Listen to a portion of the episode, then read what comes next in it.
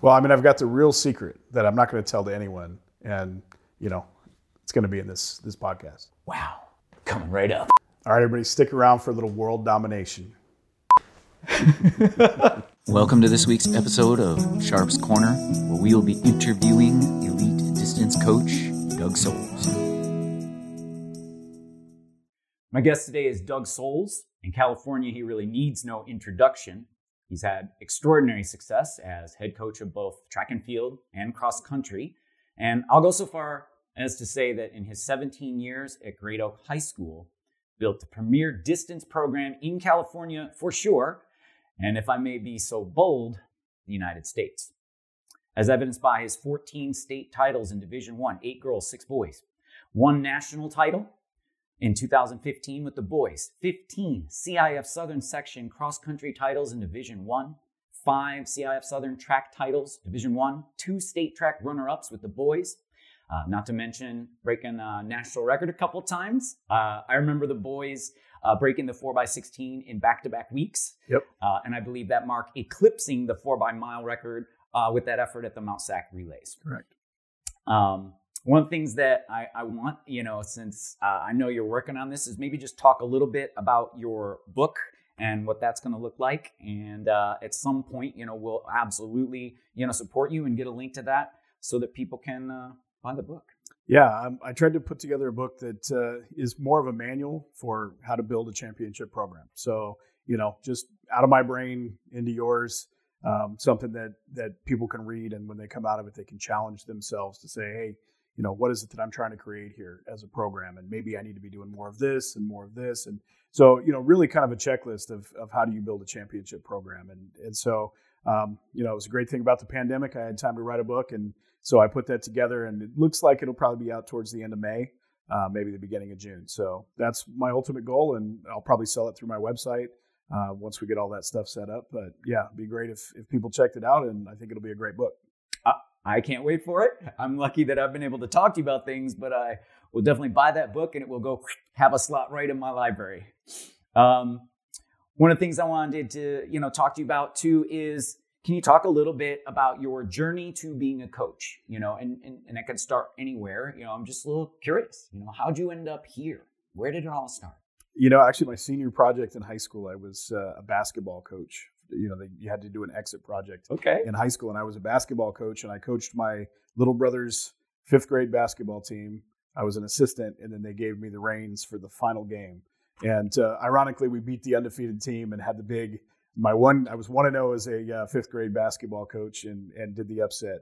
And uh, I think you know you just when you coach you you start to realize this is a lot of fun and so something that was always in the back of my mind. I knew I wanted to be a teacher and so I went through the the teaching program at Western Oregon and and uh, you know it's funny when you go to get jobs often the the coaching or the extra stuff that you do can help you get the job and so coaching helped me get the job at Desert Hot Springs High School and uh, you know once I started coaching full time out there. Um, I started off, you know, I was hired as the boys head track coach, mm-hmm. um, and the the woman that had the cross country and the the women's side um, took a job out in LA somewhere. I don't know um, wherever she's at. I thank her because um, I otherwise I probably never would have ended up coaching cross country. I would have focused purely on track and sprints, which is what I ran. And so I was thinking, you know, I'll, I'll just be the track coach and life will be fun. And um, so she ended up leaving, and so they penciled me in my wife and I as the cross country coaches and didn't tell us and then called us and said, Hey, you need to get down here to Palm Springs. You're coaching cross country.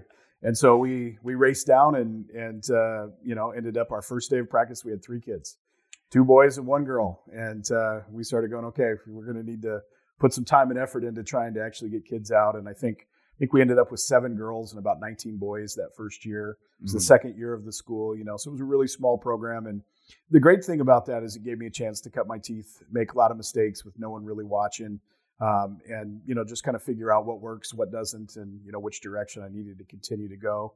Um, but you know, without her deciding to take that job, I may have never been a cross country coach. So you know, just kind of an interesting twist the way that happened, and you know, allowed me to to try something that I wasn't thinking about doing. I wasn't thinking about being a cross country coach, but you know, there's just something special about taking a group of kids and and it, you know, if someone runs the 100 meters, it's more talent than it is coaching often, right? Mm. Um, but in in distance running, you have the ability to take a kid and almost trick them into being better than they're capable of being.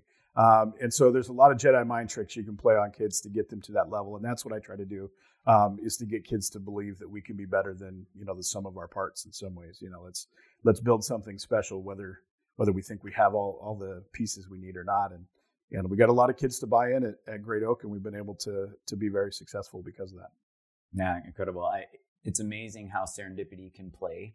So in back to back episodes now. I just mm-hmm. did Marty Dugard. Please watch that episode if you haven't seen it.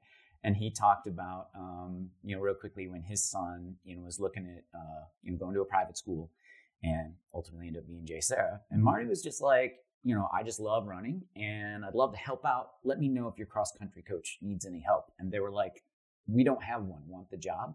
So here you have two of the best coaches, mm-hmm. you know, in California. And in some small way, serendipity played a part. I love that, by the way. This yeah, life. it does. You you got to get lucky in some aspects to end up doing what you actually love to do. Although I would also say luck, but then followed up by uh, you know the kind of people that are willing to work hard, you know, yeah. and and a desire to be great, which I know both of you guys have. Next thing I wanted to talk to you about a little bit is program building. Okay. I mean, I respect you so greatly. I think a lot of people do for the program you built, you know. Um, talk a little bit about that journey, the 17 years. Do you have any uh, tips that you're willing to share outside of the book for, you know, people trying to build a great program? Uh, yeah, I mean, I think the most important thing on my end was I, I lucked into Dan Noble.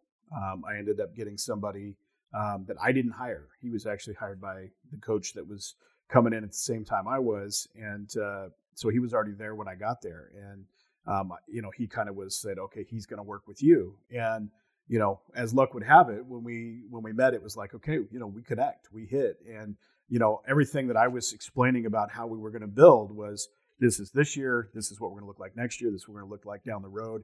And you know, when you look at that roadmap, all of a sudden, you know, by 2008, we were going to be one of the best teams in the country. Well, some of the people believed that, some of them didn't. Coach Noble was one that happened to believe uh, in the vision and believed we could make it happen. And and so you know, find somebody that that really completes um, what you're trying to do because you can't be all places at all times. You know, things happen in life, kids, family, you know, illness. And so if I'm not there, Coach Noble's there. And so mm-hmm. we've always had that that ability to have one of us um, making sure that the program's doing what it's supposed to do at all times. So find somebody that's that's really going to be the yin to your yang. I think that's critical. He fills in um, all of the gaps that I have as a coach, and every coach has gaps. You know, we're all good at something, and it's usually comfort levels. I like to do this. My biggest weakness is core. I don't like to spend time on core. His biggest strength is core. He loves to spend X amount of time. So all I had to do was gift him the time to be great at what he does.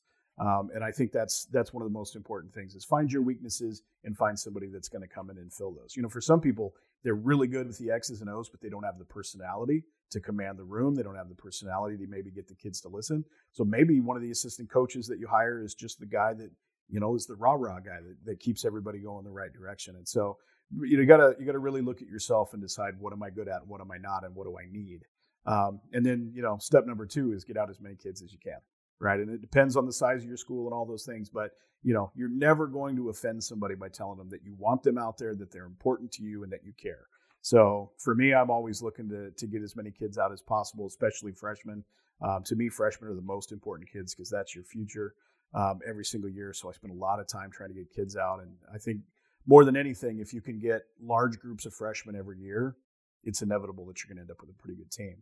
Um, step number three in in building, you're going to want to make sure um, that you understand, you know, your content. How how do I take kids and and actually make them faster, right? How how do they come in as a freshman and then leave as a senior much faster than they were, right? Mm-hmm. Um, so understanding that, and there's so many great ways between books, the internet, you know, going to clinics, and and honestly finding a mentor. Finding a mentor is huge. If you're a first year coach and you don't have a mentor, you're automatically screwing up right there. So find somebody that's been there, done that, that can help you, that that you can just bounce you know questions off because you're going to run into things that you don't know the answer for you know and if you can you got somebody that's been coaching for 30 years and they'll be happy to help you you know that's going to help you out a lot um, as well. But i think more than anything you you got to have a vision and an understanding of what you're trying to do. And, and my vision right off the bat i went into the um, interview with the athletic director and the first thing i told him was we're going to state You know, and this we're talking 2004. I had one kid on the roster, Lauren Campfield, um, who ended up being a fantastic runner, and I knew she was good. Brett Campfield, one of the best in California from this area um, back in the day, you know, was her older brother. So we knew she was good. We knew she was going to be, um, you know, an ace for us out front in 2004. And so I was like, throwing a couple freshmen, we're easily making it to state in Division Four. But other people didn't have that same vision. Right. And so, you know, the athletic director is looking at me like, who is this guy? But I'd already run the numbers. So right. I knew, you know, we're going to make state. And of course we did.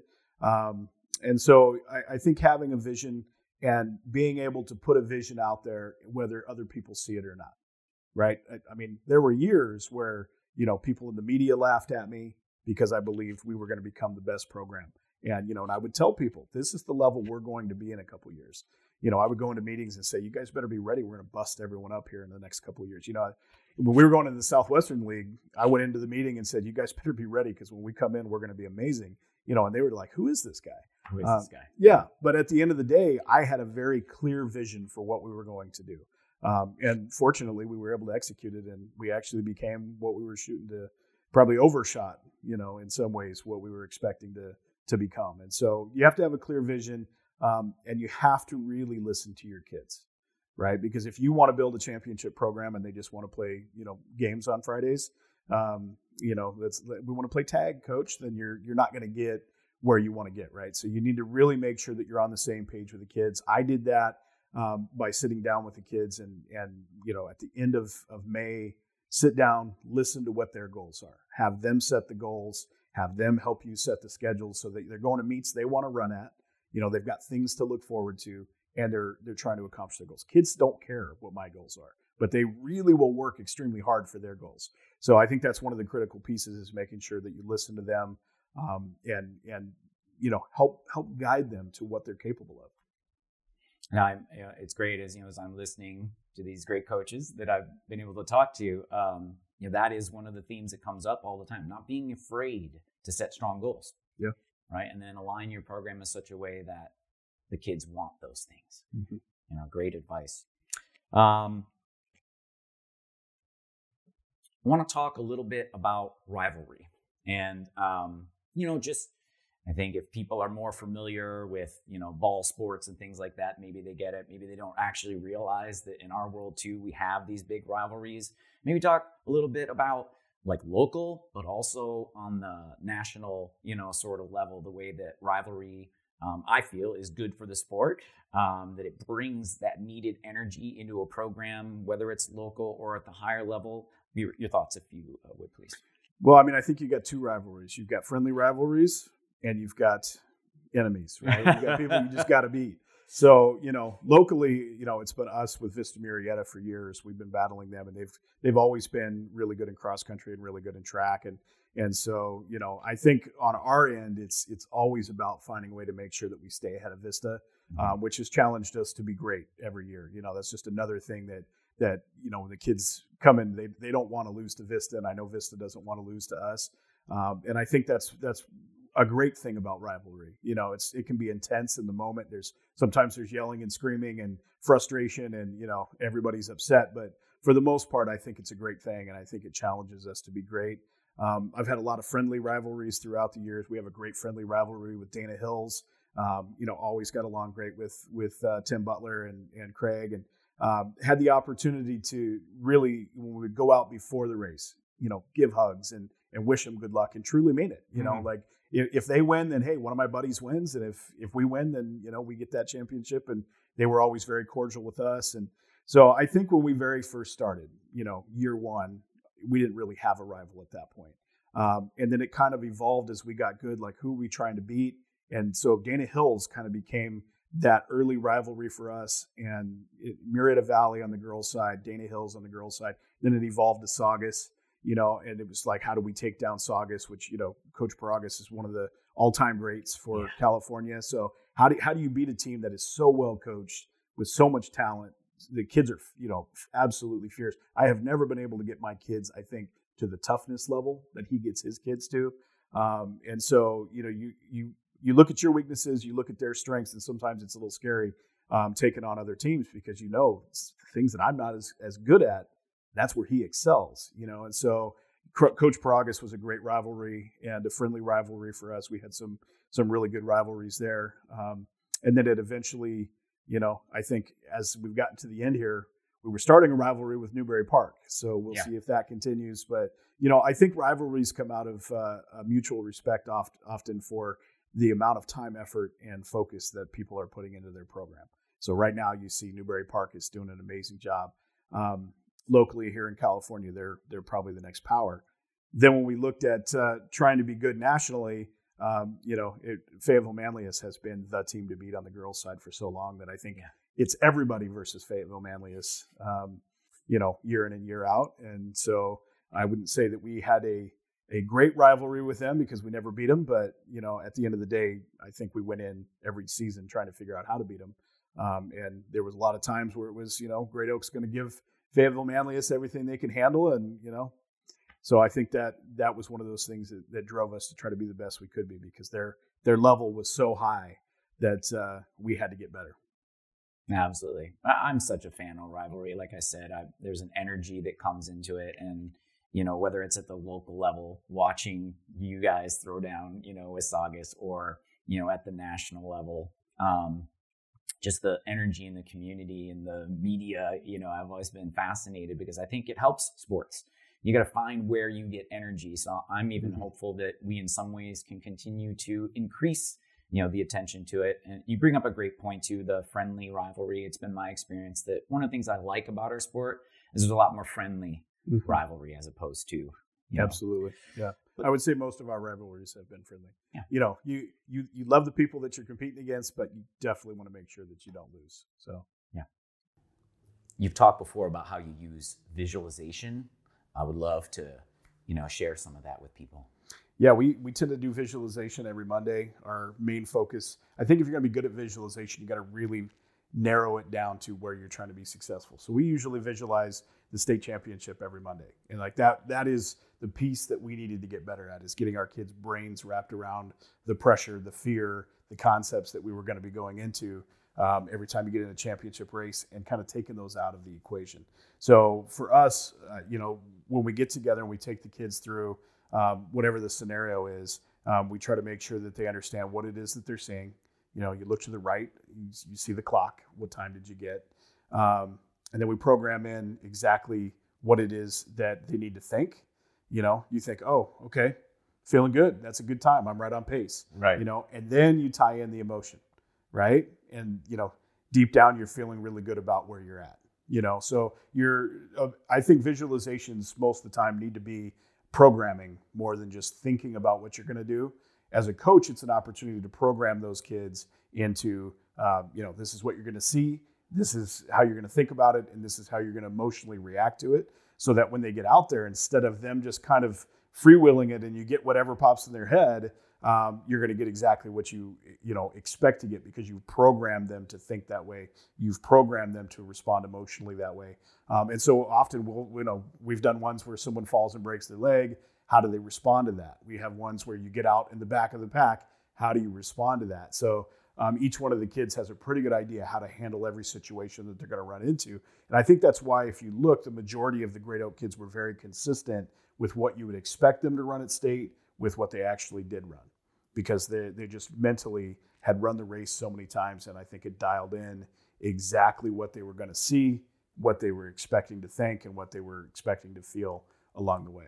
Right. So take the fear out take, you know, they're not going to be afraid if you've programmed in what they're going to think, right? They're going to think what you told them to think. They're, they're not going to, uh, you know, start doing crazy things because they're programmed to react a certain way. And, uh, you know, when you're, when you're programmed like that, you just respond out of instinct because you already know what to do mm-hmm. instead of trying to create on the fly. The worst thing that you could do is have a 14 year old girl start to think in the middle of a race right? Yeah. Don't think, just respond, just do what you're supposed to do. And so it gives the, it gives us a little bit more uh, control as coaches because we can't call a timeout. You know, we we have to have a race plan already in play by the time that gun goes off, and we're we get taken out of the race. You know, in a lot of sports, the coach can can really dictate pace and tempo, and um, in ours, we have to kind of pre-plan that and then watch yeah. it unfold. It's hard to really make adjustments. We all think we're making adjustments when we yell and scream. You know, I had I had uh, a race with Destiny Collins at state she's running, and every time she's coming by, I'm yelling something really loudly at her, and she's doing it. And I'm thinking, oh my gosh, she's hearing every word. And then, I, you know, we get done with the race, and they go, hey, Destiny, did you hear me? And she's like, I didn't hear you once. so, you know, we we we really inflate our importance sitting yeah. on the sideline um, a lot of the time. We think that we're making a big impact.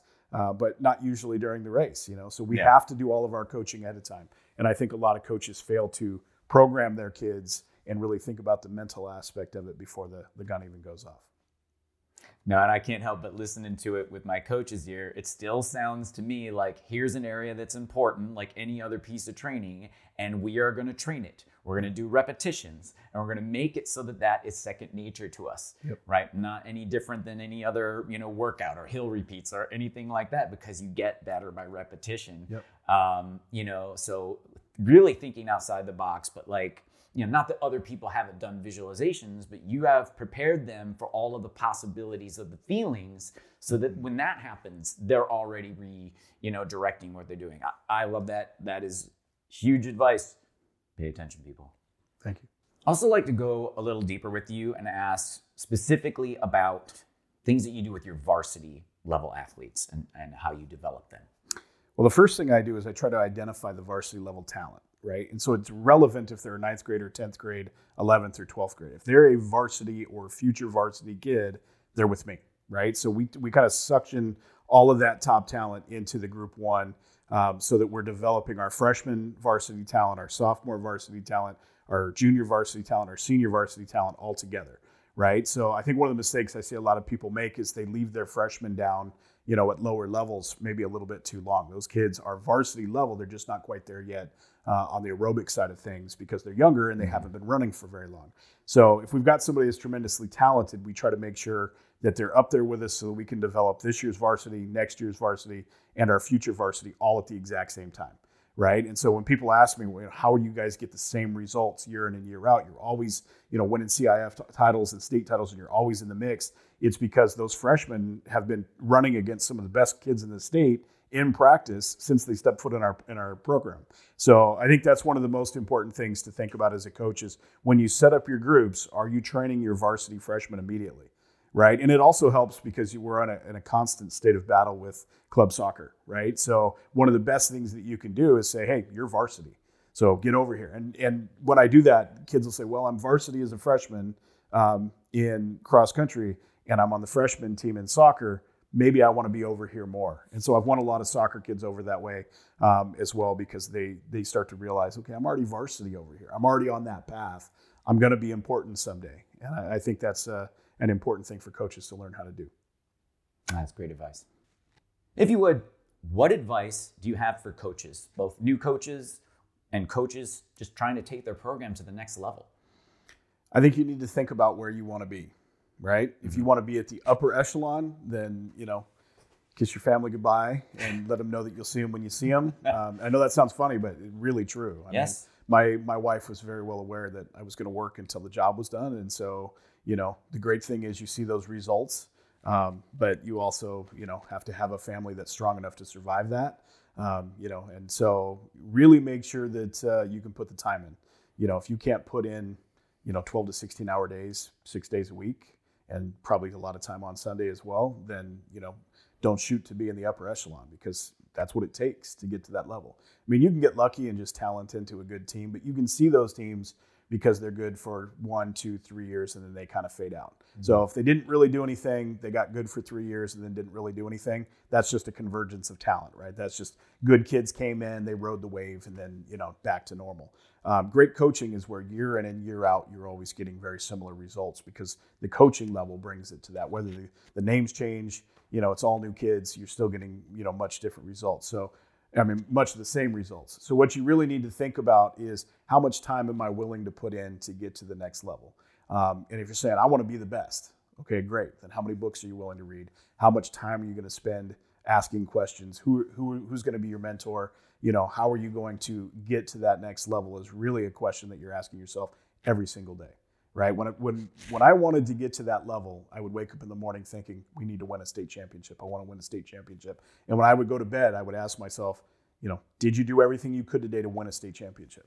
You know, and sometimes it's as simple as getting the right kids out. You know, I, you know, if you got to beg a kid, sometimes you got to find a way. But you know, we've won state championships because I've begged certain kids to be out there, and because they were there, we were able to win the title. So you really got to look at every aspect, and you've got to get better because most people don't come in, you know, ready to be a championship level coach. Most people come in with a lot of weaknesses, a lot of flaws, and you've got to you got to fix those. You got to go out there, try, and then make a list of everything you screwed up, and then you got to try to knock as many of those off. The next year, come back. Okay, the list is smaller, but now there's new problems. You know, we we would go through and say we're not you know, we're not doing this, we're not doing that, and we need to get better. We would do it, and then all of a sudden, now everybody's got a right knee problem.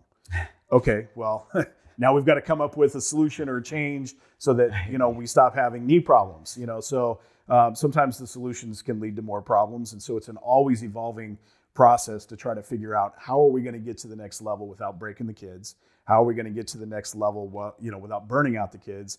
And uh, you know, how are we going to build a culture that keeps the kids coming back every year? So I think the most important thing, hands down, is how much time are you willing to put in? Because if you're not going to put the time in, you're not going to get there.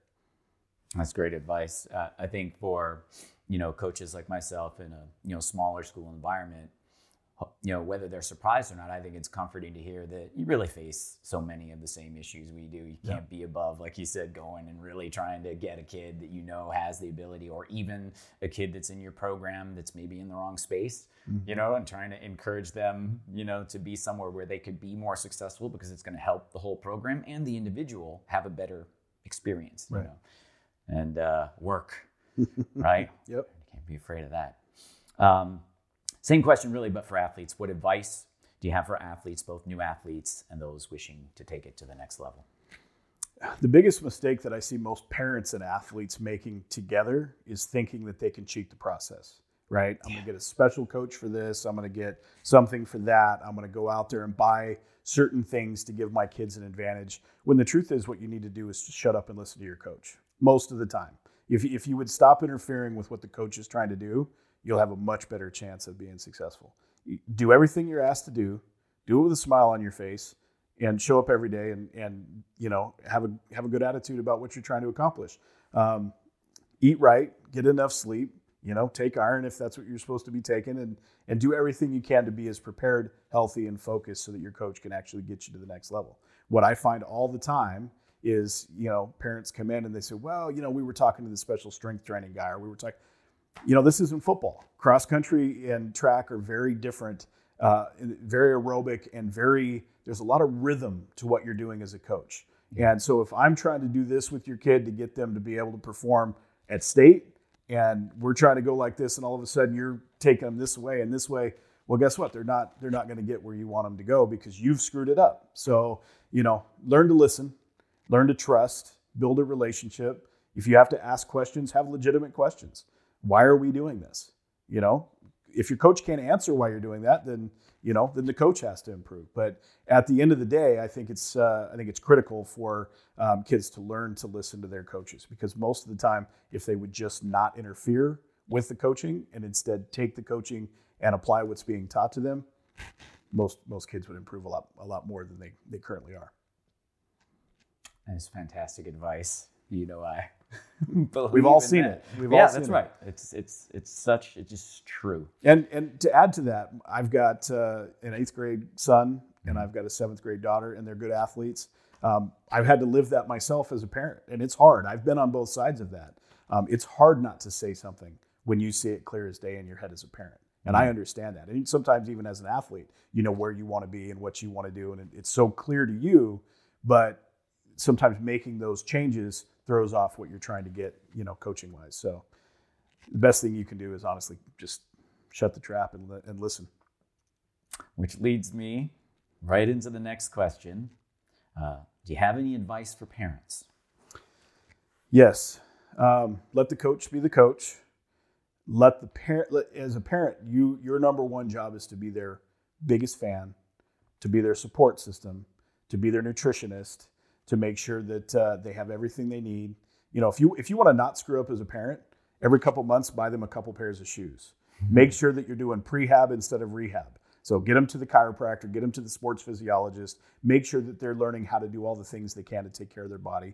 Make sure they're not staying up till two o'clock because they're in AP classes. they got to go to bed. They got to get the sleep that they need. Make sure that they're eating. Make sure that their iron is at the level, the ferritin's at the level it's supposed to be. Um, you know, if you can if you can be on top of that, and then send them to practice and let the coach actually coach them. Um, you know, so many of the biggest issues that I run into um, is I'm undoing what's happening when I send them home.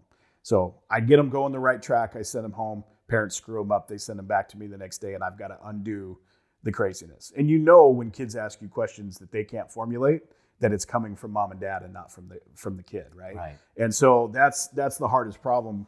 Um, I think most of the time with parents is they see clearly what they want their kid to be able to do and what their kid's capable of, um, but instead of helping, often they'll get in the way.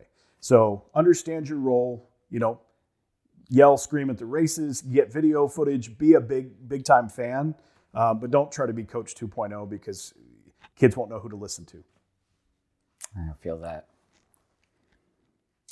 And then, uh, if you're willing, I mean, uh, you talked about this a little bit earlier, making some mistakes. You know, uh, when you first, you know, started coaching. So, if you could reveal maybe some of those early mistakes and what you learned from them and how that helped you in your career.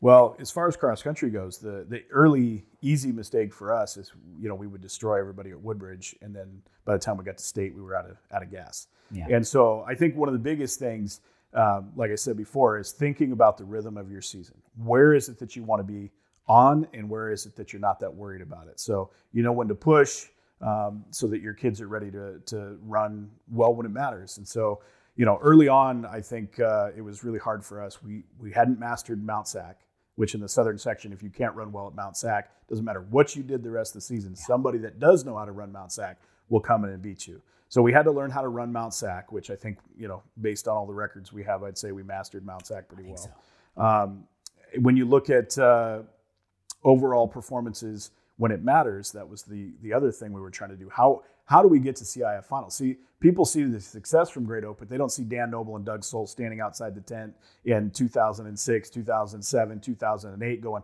"We need to get in there."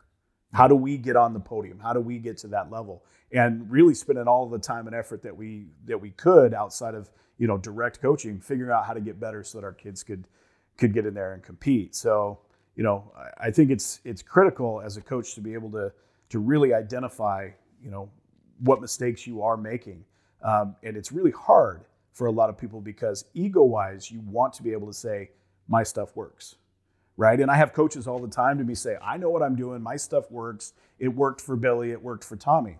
Well, if it only works for one kid and it doesn't work for the other kids, then is it working, right? If you're not winning championships across the board, because you can get a kid that is off the charts. I mean, Destiny Collins could have been coached by anyone, and she still would have been really, really good because she was super talented. So you, you have to ask yourself, okay, do I have a talented kid and they're running well because they're talented, or have I done the right things as a coach to make sure they're ready to perform? Um, and I, to me, when I'm looking and assessing myself, I'm looking at kids 7, 8, 9, 10, 11, 12. You know, can those guys win the CIF title? If the answer is yes, then okay, I've done a pretty good job as a coach. And so that we a couple years ago we put in our B team at CIF finals and won. You know, and that to me was a, a, a validation that you know it's not just we got a bunch of talented kids. You know, you get you take out one through seven and we're still winning. You know, at the very high level. So that that I think is something that you've got to be able to take the ego out and say to yourself, um, am I am I developing kids or am I getting talented kids and I'm just riding that wave?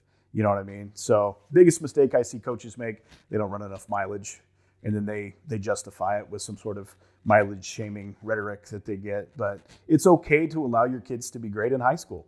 Yeah. It just flat out is, and that's that's one of the mistakes that I think um, distance running in and of itself has adopted. Is we're if you know anytime a girl runs fast in eighth grade, if she can't replicate it as a senior, then everybody involved with that child is now a failure. And that's that's not the truth. Bodies change. You know, kids grow, kids change, kids' passions change. They all of a sudden decide, you know, they want to get married and have kids or do something else. And so at the end of the day, you know, if you're gonna make mistakes, make big mistakes, but learn from them. Yeah, yeah. It's uh, you, you bring up the mileage thing, and and uh, you know, no matter what your beliefs are, um, one of the things that, you know I always talk to my kids about is it's in the title.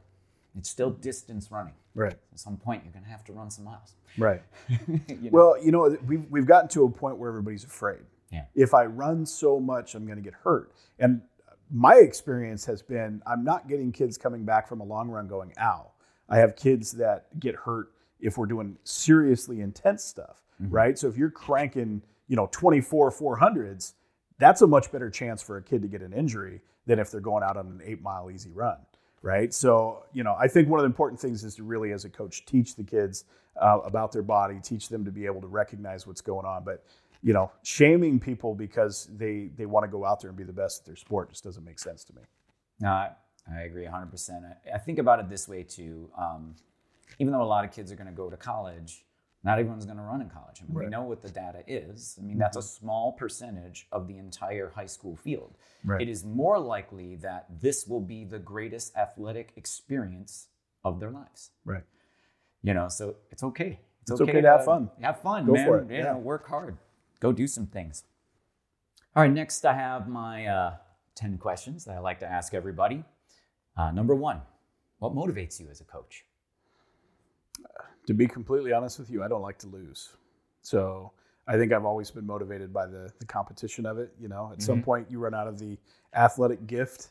Um, you get into your older age, and it's like, okay, I still want to compete. How do I do that? Yeah. Um, so, you know, as I finished up running in track in college, uh, the opportunity to coach was something that was exciting. You know, I think guys like to continue to play. Mhm. And so I got that opportunity to continue to play. And, um, you know, I think once you get into it, um, I think spending time with kids and, and there's, so there's something about you're spending time with a 14 year old and then, you know, 15 years later, you're hanging out with them and they're 29 years old and you're just watching them grow, you know, watching kids, um, you know, grow up into adults, get married, have kids, just being a part of that journey of so many different kids, truly an amazing experience.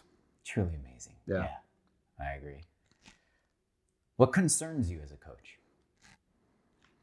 usually kids not listening you know because i feel like that's when you know those relationships can break down or they're going to do something stupid and get hurt or you know put themselves in danger.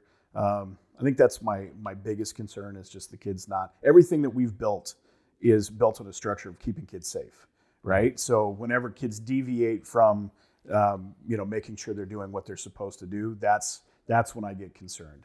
Um, you know we had two kids that got hit by a truck uh, in the in the September in October, and you know, talk about scariest thing that can possibly happen. Fortunately, both are you know doing well and are and are okay, and um, that's the great thing. A lot of prayers on that, a lot of support from the running community. But that to me is my greatest fear: is that I'm going to send kids out, you know, to do what they're supposed to do as a distance runner, but have something terrible happen to them. Yeah. I think you just put your finger on a fear of a lot of coaches. I personally, same thing. That is I hope always. I hope nobody else ever has to go through that. Yeah. Not fun. Uh, third question is What is your favorite drill, practice rep, or workout? we've had so many different uh, things that we do. I early on, I, I love to do kind of our version of the Dream Mile, where we would run. You know, we get four four hundreds. They would get one minute in between, and then we would combine the times, and that's what they were capable of running in a perfect race. Yeah. Um, and I think you know a lot of it was just tricking the kids into believing, okay, you know, you just ran 418, you're capable of doing that. Mhm. You know, they've never broken 440, but in their mind, like that's more realistic than it was before they did it. So um, that was always one I like to do in the early days. Um, I think nowadays the one that I really enjoy doing the most is we'll do a hard 800 um, and really just crank it, and then they get a minute, and then they do a two mile tempo. Um, Then they come back, they get about five minutes, and then we'll do a hard 800 and then a two mile tempo again. Um, and just seeing which kids can handle that second tempo, um, which kids go a little bit lighter in that 800 to try to survive. You know, who's ready and who's not. But more than anything, when you you know you start racing at places like Woodbridge, you better be ready for an 800 level start and then settle into race pace. You know, so just kind of getting them dialed in to to being able to handle that and so that's something we came up with to have them ready for race day when when they got into those, you know, really crazy fast early season stuff like that in Dana Hills and whatnot. Well, that's a great answer. Uh, what is your least favorite drill, practice rep, or workout? Warm up. You know what I mean? Like Yes. I I understand the importance of warm up. We have a long warm up. You know, we Mhm. we spend a lot of time doing it. Um, but as an athlete and as a coach, you know, sometimes you just want to get to the meat instead of uh, spending all this time on the ancillary stuff. And um, but yeah, just just the monotony of you know high knees and a skips and all that stuff. But I understand the importance of it. Mhm. But I think that's probably my least favorite part of coaching is waiting for them to be warmed up and ready for me to be on. You know, and I'll come in and you know a lot of times other people will warm the kids up, and then I'll come in and say, okay, now this is what we're gonna do. So you know, I I think that's probably the part that I don't like the most. You know, it's it gets a little boring saying go run six miles too, but um, at the end of the day, you you got to have a lot of uh, components to it, and I, I think that's one of the areas that I've spent the most time is really trying to master how many different components that you need to have to cover all the different areas. You know, if you skip these three components, that's great. You're going to suck at Mount Sac, right? And so we're really trying to identify, you know, what we need to do. We, we put in a bunch of sand running to try to be able to run better at the national meet.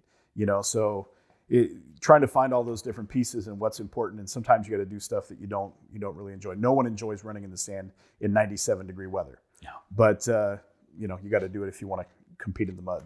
So, you know, I hear that 100%. Number five, what is your favorite thing to see at a competition? kids smiling. Yeah. Um, I, I think the the best thing, the thing that coaches probably get addicted to the most is kids go out and it doesn't matter if it's the fastest kid, the slowest kid, whatever. When they come back and they've got a medal and they've got a big smile on their face and their parents are happy, um, I think that's the thing that that keeps me coming back as a coach is just seeing kids go from I don't really know that I want to do this to okay, I'm having fun now to I'm competing and, and it's going okay to coach, look, I got my first medal with a big smile on their face. Um, that to me is is easy to get addicted to because you know for some of those kids they may have not ever had any success as an athlete ever in their life and now all of a sudden they're in a sport that validates that you just accomplished something pretty impressive you know and you don't have to be first second third to be successful. If there's 250 kids in a race and you got 18th that's a pretty good run you know? And so i think it's it's important to understand that uh, you know there's so many kids out there that need that that positivity that that feel good about themselves you know? And and running really brings that on a day-to-day basis but then i think a lot of the times our competitions uh, really bring the joy out in the kids you know where they they get to compete and obviously through the pandemic here getting a chance to compete again um, a lot of kids have you know we did some some races in october and november and the kids are so excited to just be out there and and just uh, just to see them smile again was was the, the fun fun part for me. Yeah, I love that answer. What is your least favorite thing to see at a competition? Hmm. Well, I don't want to harp on parents. Um, for me, what I hate to see is when parents are telling their kids to do something that is non-productive towards what I've told the kid to do. You know, all of a sudden they're introducing their own components to the warm-up instead of doing what we've asked them to do. Um, you know, they're they're they're focused in one way instead of another. We we had a race where we had four girls run really well in the 1600 the first three finished, hugged each other. The other one finished, turned, and waved to mom and dad. So I, I think it's the you get kids that are dialed into the team sometimes, and kids that aren't. Um, for me, the ones that aren't bought into the team, that aren't bought into the the we first, they're more into the me first. That's the stuff that is kind of unenjoyable for me. Now that makes me want to ask almost a follow up question. Um, you know, would you agree that you're really missing out on an extra layer of special by not getting that community, being a part of a team where you have that connection that you know in your with your teammates? Yeah, I mean, and I think what happens is people get so dialed into success that they don't stop to realize that these other people can actually help you get there. They start competing at such a level that they're competing against their own team instead of saying, "Hey, we're all in this together." You know, it's you're a shark, I'm a shark, but hey, we're we're all Coach Souls as sharks. You know, sometimes you get you know three or four, and they're all individual sharks, and it's hard to get them to work together. And that's why I love relays. Um, you know, we spend a lot of time in our program. We we go to uh, Redondo, we go to Mount Sac, we go to Arcadia, and we go to um, you know usually some sort of special meet. uh, like Azusa to try to focus on you know getting those kids an opportunity to get that that uh, high level racing, but usually working together to make that happen. You know, we have we've had some Azusa races where there's been ten kids from Great Oak in the heat. You know, so you're you're still kind of working together using those team tactics to mm-hmm. to okay, you're going to lead this lap type stuff. Um, but I love relays because it gives the kids a chance to to really show what we can do together. Uh, and you know, we are huge fans of, of relays. It makes yep. me think of, you know, one things I've always appreciated about the Mount Sac relays. I mean, it's in the title. Mm-hmm. As you probably know, there's actually a little side competition going on at that meet for scoring the most relay points. Yeah. You know, which I think is fantastic. Yeah. Um, just for that reason. Always been a, a, driving force for me. You know, we've had a lot of success there. And I think the the main reason for that in my mind is is we're going to take our kids and go out and, and try to compete against everybody in the relays you know? And so you notice great oaks in the 4x8 with their best team. They're in this 4x16 with their best team. They come back with the dmr with their best team and usually multiple teams. And i think that's huge for for other teams because they're always going to get a race. And next uh, what would people say your catchphrase is as a coach? Like, what do you say a lot if you're being real honest? You know, what would people say it is about you, not what you think it is? I'm just curious. I've got a lot of different phrases. I think the team phrase has always been world domination. You know, that that's one that came out of a joke and yeah. and you know we kind of used it as a catch-all for you know let's be good at every level you know mm-hmm. our freshmen are just as important as our as our seniors or our varsity and and so world domination is something that you can you know kids coming up complaining and you don't have an answer you just put your hand on their shoulder and say world domination and walk away um, you know that. so there, there's that um, you know coach noble and i used to yell shut up and run a lot you know just just do what you're supposed to do and you won't have those issues um, you know, the reality is, I used to say all the time, you know, the reality is, guys, we can win this, you know. Um, so there's a lot of different things that uh, that I've said along the ways, but uh, those are probably the ones that, that I've said the most. Yeah, that's fun. Uh, what is your best memory as a coach? Probably there's there's a couple of them. Obviously, winning in 2015, winning the the national championship. Yeah. That was that was a big goal, and and to to sit with those guys in 2014. We were we were literally the best team in California in 2014, um, and because we ran at a different time than Division two, we didn't get selected to go to NXN. That was a very frustrating time for me because I saw how devastating that was to my kids. Yeah. Um, and so that was kind of the low point, and then to watch the way those guys responded, came back, and to come back and not only win but to win at a very high level in 2015. We won by like almost 50 points um, in 2015 at NXN. That was definitely a high point. Winning the our first state title in 2010 on the girls' side was extremely special. They they missed in 2009. They lost by three points. And that same thing, six of those girls came back, and I like to say they fixed the problem. You know, right. you're you're always the problem.